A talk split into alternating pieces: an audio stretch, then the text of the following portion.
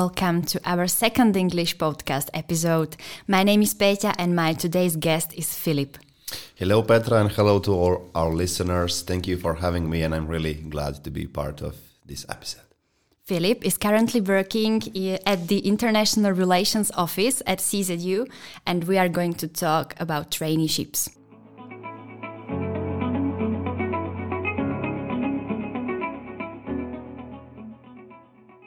So you're now working as a trainee, yeah? I'm right? Yeah, that's true, Petra. I'm working as a trainee at International Relations Office here at CZU. And what was your motivation for applying for a traineeship? My motivation was definitely, I was already 2 times on Erasmus, so I know the importance of these mobilities, and definitely this is my way to gain some new experience, and there is no better way than working with an international community, with international people. So yeah, that was my biggest motivation to apply for this kind of internship. And where do you study, Filip? I study in really lovely Croatian coastal city, Split. Probably you heard of it. Yeah, sure. Yeah. And are you graduate? I finished my bachelor degree in the marketing field, and currently I'm in master level at financial management with just master thesis left to defend. Okay, so you decided to gain some more experience. And how was it actually? Can you explain us? How did you contact, for example, your future receiving organization? Was it difficult for you to find one? I would not say it was difficult. There was no either open position for this internship. So you searched on some portals online? No, I've been here at CZU like 2 years ago. So I know the people who are responsible for International Relations Office. I found their contact in the CZU website. Them, like, yes, directly. Individually. Yeah, by mail. I made a mail, sent them the motivation letter within it, my CV, and then we agreed to have some interview. We had it, and the rest is history. So it's not so complicated. I would not say it's complicated. No, you just need to have will to do that. And how long did it take, for example, to write a motivation letter? Because somebody may think it's difficult. It's not difficult. I have experience with writing the motivation letter, of course, because I was sending them for applying for my mobilities, which were before this. But I would say around 1 hour. Yeah, I wrote everything in 20 minutes, but then I was editing, all the things. Yeah, and did you contact more organizations? Yes, I sent it around 50 applications. 50? In total, like to everyone. And actually, I have agreed on some internship in university in Bratislava, university in Coimbra, university in Cadiz, doing the same thing which I'm doing right so here. So in the international relations. Yes. And also I was sending my application to the private companies. So I had one private company startup in Bratislava, and they accepted me. But then the CZU appeared out of nowhere. And I decided to come back here. To come back. Yes. That's a nice story.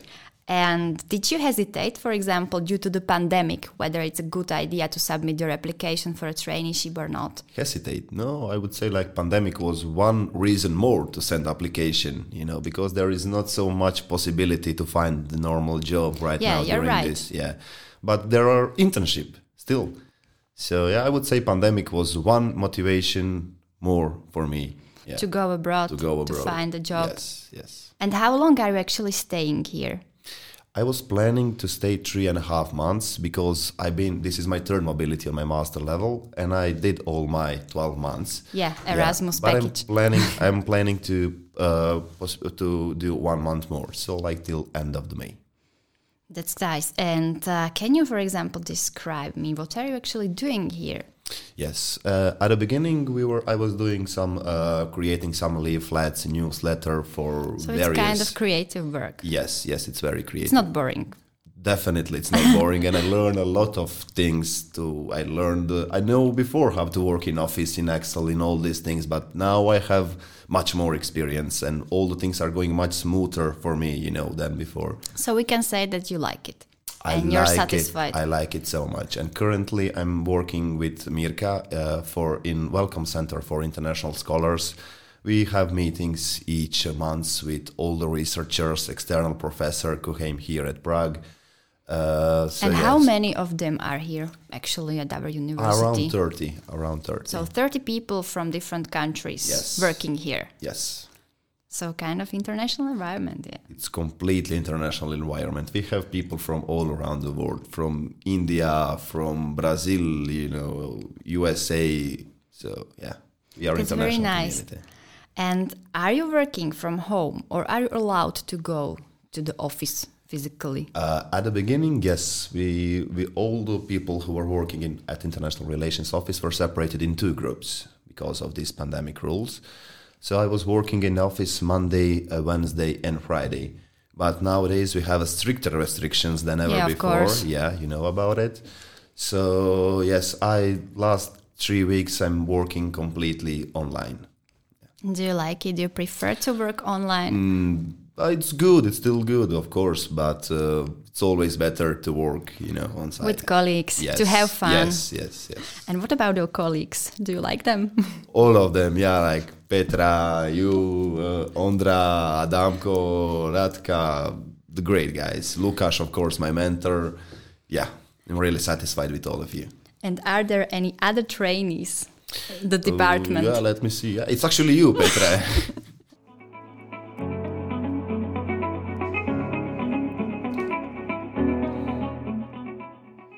So, Filip, you said that you already have been here at CZU as a student. Yes. Within the Erasmus Plus program. Yes, 2 years ago. And this was my first Erasmus, actually. Your first international experience? Experience, yes. So I was astonished by all of this. And yeah, you can see I did my third Erasmus in 2 years. Yeah, so you can imagine how much I liked it. Yeah.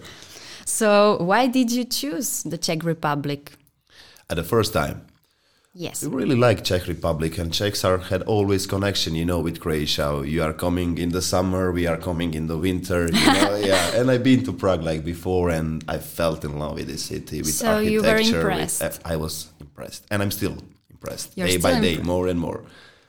I can see it because you came back. Yes. And at which faculty did you study during your student mobility here? You would say Provozna Ekonomicka Faculta, but yeah, for our international people, Faculty of Economics and Management. And were you satisfied? I was very satisfied. We had professors from all around the world, yeah. I remember Ricardo from America. He was best professor which I had in my life. So yeah, I really liked it. So good to hear something like this. And I have one more question for you concerning languages, because, you're from Croatia and it's also a Slavic language you're speaking. So do you understand Czech language? I didn't so much at the beginning, but nowadays each day more and more. Yeah, definitely. And it's similar. Yeah, we have the similar grammar and all the things like this, but it sometimes doesn't have to be similar. It can be completely different. For example, I can say one example, word užasné in Czech Republic means wonderful. Yeah. In Croatia it means terrible. And it's quite a difference. The other example, which is funny to me, I'm always making fun of that word, is like slikaj se. In Croatian means like take a picture.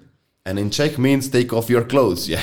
It's also very important to know the difference.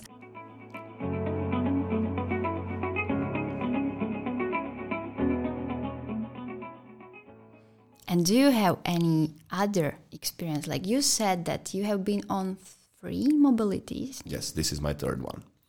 And which one was and this is the third one. Yes. And CZU Prague was your first one. First one. We're missing the second one. The second one. The one in Turkey, in Izmir. In Turkey? Yes, it was. And why Turkey? It's hard to answer actually that question. And all of my friends were asked me the same questions while applying for that. And one of the reasons was actually when I was here, I met a lot of the Turkish guys, and they were speaking to me about the Turkey, about the culture, about the food, about the everything. And I told them, no, I don't believe you. I need to go by myself to see that. Yeah. Yeah. And so you decided to apply? Yes, I decided to apply. I went there and I had one of my best time of my life. So. And how long did you stay in Turkey? Almost 5 months. 5 months, nice. And were there many international students with you, or how was it there? Not so many. I was studying in one university, which is very big university, around 30,000 students. but only 50 of us 50. Came from Erasmus program. Yeah. And on my master level, it was just 5 of us. So like 40 something was on bachelor. Yeah. And was there some welcome week when you arrived? Yeah, definitely there was. And they really prepared to welcome us. So warm and so grateful. Yeah. And so you also like the culture and maybe the locals. I like the culture so much. It's completely different from each part of Europe. That's one reason more why I decided to go there. The food is completely different. The most delicious dessert which I had in my life, I had over there. And did you taste the real Turkish kebab when we're talking about the food? We are talking about kebab. Yeah, actually, it was the first thing which they learned me at the beginning when I came there. The difference between doner and kebab. Here in Europe, we are saying doner kebab for the same thing, but no. It's something different, yeah. It's completely different thing, yeah. And kebab is one of the best meat I had in my life. And what about the drinking, for example, when you're drinking alcohol? How is it in Turkey? Turkish are mostly Muslim country, you know, and it's not within their culture to drink alcohol. Mm-hmm. But Izmir, my city, was a specific city. It was most European-orientated one. So people were still drinking, but not so much. So it was not possible to see, like here in Europe, you can always see during the weekend drunk people puking, yep. Vomiting, you know, breaking things and stuff like this, which we are not proud of. But in Turkey, it was not possible to see Turkish people who are drunk. The only drunk people who were there were Erasmus people. Okay, and was it expensive, for example? It was extremely expensive. I remember they had around 200% tax on alcohol. So, like, you can buy the beer in the market, yeah. And for the same price, you can have the meal in the restaurant. It's crazy. It's crazy, yeah. But still, I think when you're an Erasmus student in Turkey... You don't care. You just go. You don't care.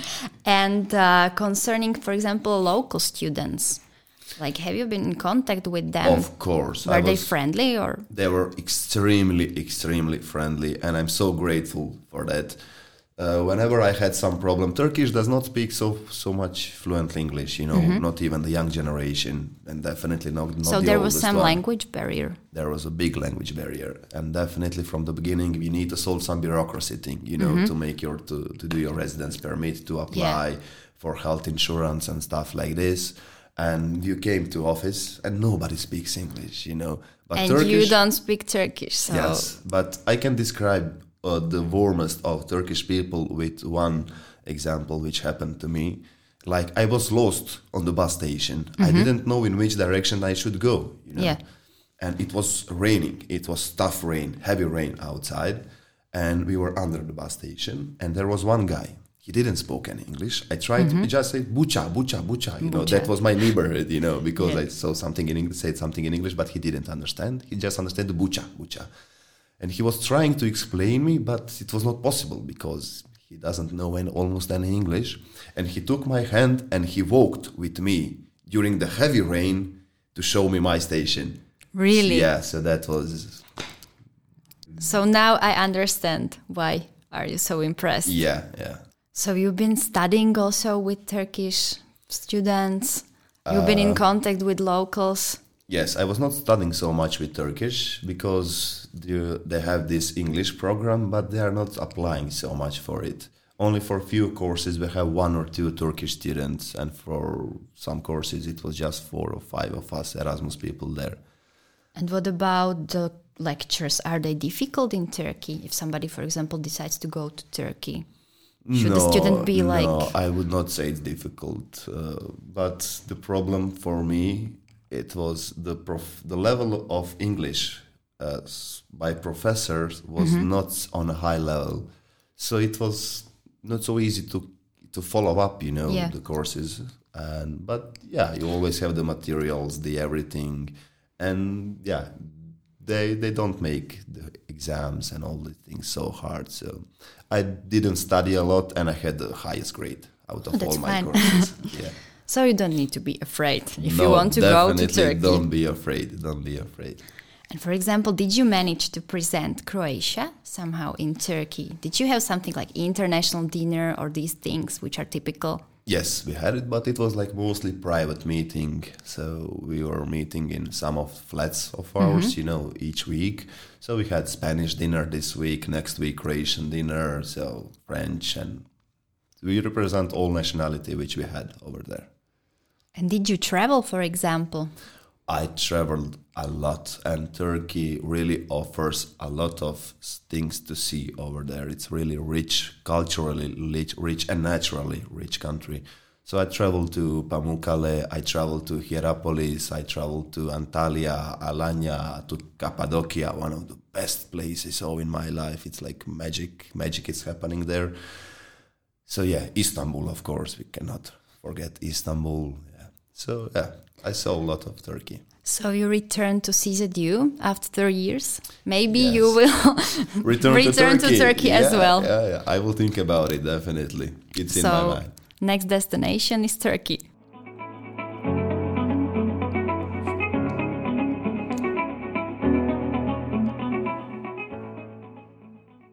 Filip, would you recommend other students to apply for a traineeship or for student mobility? Of course I would recommend. That's the best thing what they can do for themselves in this part of life. It's so much enrichment experience, you know. So yeah, definitely just take your clothes, take your luggage and just go. You know, because there are many reasons why people not apply. Like, I have a part-time job, I have a girlfriend or boyfriend, and some other excuses. Yeah. Actually, I was thinking the same before my first Erasmus. You know, there are many obstacles. This is gonna be the problem. This is gonna be the problem. But at the end, you realized all the obstacles were just in your head. Yeah, you're right. Luckily, I had one very good friend, and who was, you know, always telling to me, "Let's go." And I was like, "Yeah, I would like to, but you know, this." And yes. He was, "No, go." And yes, I went, and you see, the rest is history. And then you maybe motivated some other people. Of course, my friend actually, when I came back after my Erasmus here, my friend who was thinking the same for Erasmus, you know, he had so much obstacles, part-time job, girlfriend. I said to him, "No, you are going with me to Turkey now." And you know what? After the Turkey, he was here. It's easy at you after actually the first semester. Yeah.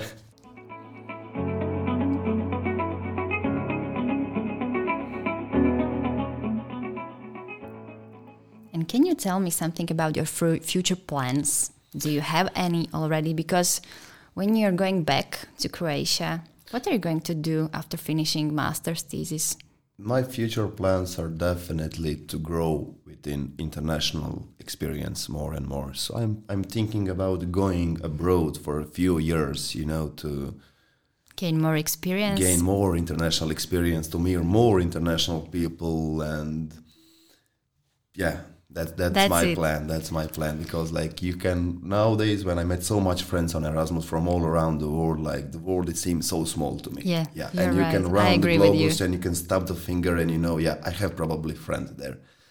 So. You know, I think that these international experiences, it's like kind of addiction. Yeah, I would agree. Yeah. You go abroad for a first time and then like, okay, let's apply for a next mobility. I would consider it as a drug, actually. Yeah, I agree with you. This happened to me as well. So, and do you think that maybe when you will come back to Croatia, that this experience will help you to find a good job or a better job? Of course. It's helped. The most important thing to me, it helped to grow me as a person. So I can say I'm bigger person than I was ever before, and I'm bigger and bigger after each Erasmus, after each mobility, after each international friend. But also, yes, I think it will help me to, you know, to be more recognizable by employers. So yeah, I would say yes. I fully agree with you.